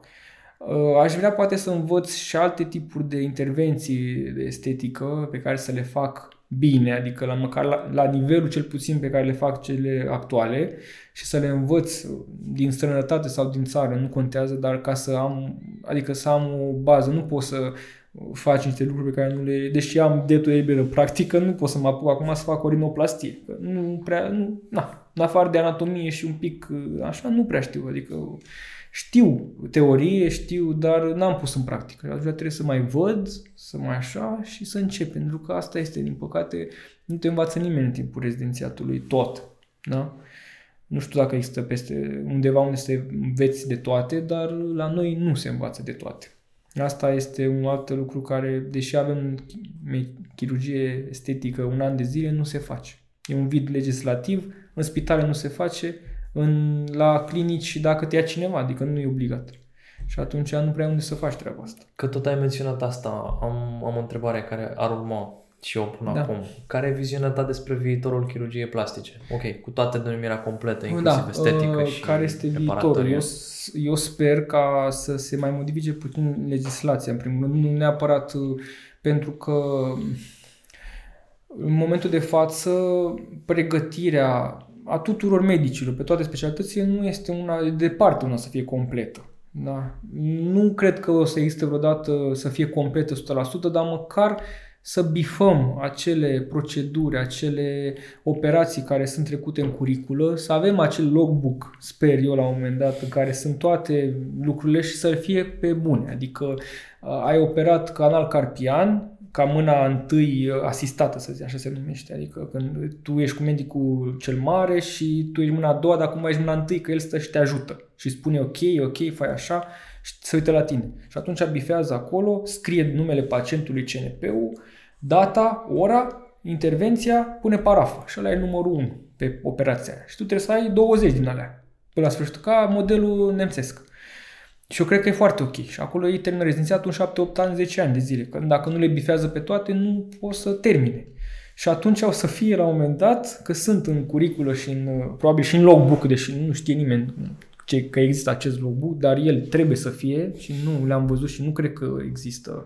Adică am înțeles că e un vid de ani de zile nu se mai uh, tipărește. Uh, și să fie acolo. Rinoplastii.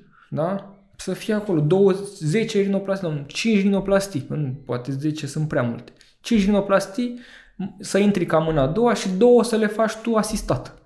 Și atunci unde le bifezi astea? La spitalele de stat nu poți. Deci eu sper să existe undeva în viitor apropiat pe partea de estetică uh, să se poată face în anumite spitale mari, că sunt câteva spitale, poate nu atât de multe cât ar trebui, dar unde se face estetică și cred eu că ar putea să existe coordonatori de rezidențiat pe partea asta, la fel cum este un centru și să se facă toate rotațiile, adică eu să mă duc într-un centru de arși, să mă duc la Floreasca, nu știu, să fac șase luni de zile acolo la arși, să bifez toate tratamente, așa sau am, să le fac pe toate, că în șase ani de zile ai timp să faci de toate, cred eu, măcar în mare. Și după aia să poți să te orientezi mai ușor. Adică când ai un caz de genul ăla, să știi ce îți place și să poți, dar dacă tu vezi doar 30-40% din specialitate, nu prea poți să știi nici ce îți place, nici ce vrei să faci în continuare. Și dacă, na, cam asta sper să fie tendința și cred eu că încep să se mai miște lucrurile. Pe partea legislativă la fel, să mai existe protocoale, sper, Adică tu ca medic pe orice specialitate, unii au protocoale, alții n-au, la noi nu sunt și să spună, uite, trebuie să faci pașii ăștia. Dacă ai urmat pașii ăștia și operația nu a reușit 100%, adică nu e mulțumită pacienta, să nu poate să te acuze de, nu știu, malpraxis. Malpraxis e ceva care trebuie să, să dispară ca idee, să, să se recreeze. Pentru că în România este, malpraxisul este ceva ce n-ar trebui să fie. Adică nu, nu trebuie să fie penală treaba. Trebuie să fie civil. Adică eu am greșit cu ceva, mă trage colegiul medicilor la răspundere, nu procurorul. Și atunci, dacă am avea niște ghiduri, niște o legislație clară ce înseamnă actul medical, adică eu m-am dus, am făcut o aumentare de sân, am făcut asta, asta, asta, asta, asta. Dacă le-am făcut toate și s-a întâmplat să se infecteze, păi nu e vina mea. Adică, ok, poate a fost vina mea, dar hai să vedem. Să facem o comisie, să vedem, adică nu mă acuza dinainte. Deci asta trebuie să se clarifice toată situația asta, sper, da? să facem niște protocoale pe care să le urmărim toți. Ne place, nu ne place, asta este tendința, adică acum 100 de ani nu exista niciun protocol. Medicul făcea tot ce voia, acum nu mai poți, adică nu poți să iau un cui și să ți-l bag ție în cap. Că acum 100 de ani, dacă el considera că așa te scapă de migrene, putea să facă asta. Nu îl trăgea nimeni la răspundere. Păi acum trebuie să faci niște lucruri, să te abții de la anumite tratamente care nu sunt, dar cu toate astea n-ai niște protocoale. Adică nu știi cum să tratezi. Sunt foarte multe cărți, cu foarte multe tehnici, cu foarte mult... Și ajungi să te, mai ales pe specialitatea, să te gândești, bă, cum să abordezi. Că oricum mai faci nu e bine. Unul la mână. Oricum mai faci-o, nu e rău. Și atunci asta sper și să fie tendința către o regularizare a domeniului. Mersi mult pentru răspunsul comprehensiv. Uh, pe final, ce, ce idei sau gânduri sau aspecte ai vrea să le transmiți celor care uh, ne urmăresc acum? Ceva ce poate n-am acoperit sau poate pe care ai vrut să-l spui și nu ai apucat să-l spui? Păi, uh, dacă mai urmărește cineva după cât am vorbit, nu știu, nu știu cât a trecut, să se gândească foarte bine în timpul rezidențiatului, să nu piardă timpul într-un loc, Adică dacă vede că după o perioadă se plafonează și nu vede alte tipuri de intervenții, alte tipuri de proceduri, să se, să se schimbe. La, când eram eu în anul întâi, aveam 15 milioane salariu și atunci nu îmi că îmi permiteam să mă duc în București. Dar acum cred eu că dacă mai găsești un coleg sau să pleci sau ai prietena sau vă duceți amândoi, că de obicei medici cu medici trag, asta e, se știe, uh, te duci într-un centru mai mare și uh, te duci pe alte spitale, alte și vezi și altceva. Nu te plafona. Mai ales, adică nu, mă, nu vreau să mă plafonez ca medic specialist și mi se pare că încă am foarte multe lucruri de văzut și tot vorbesc și vreau să plec pe nu știu pe unde ca să mai văd și alt cum se face ce fac acum.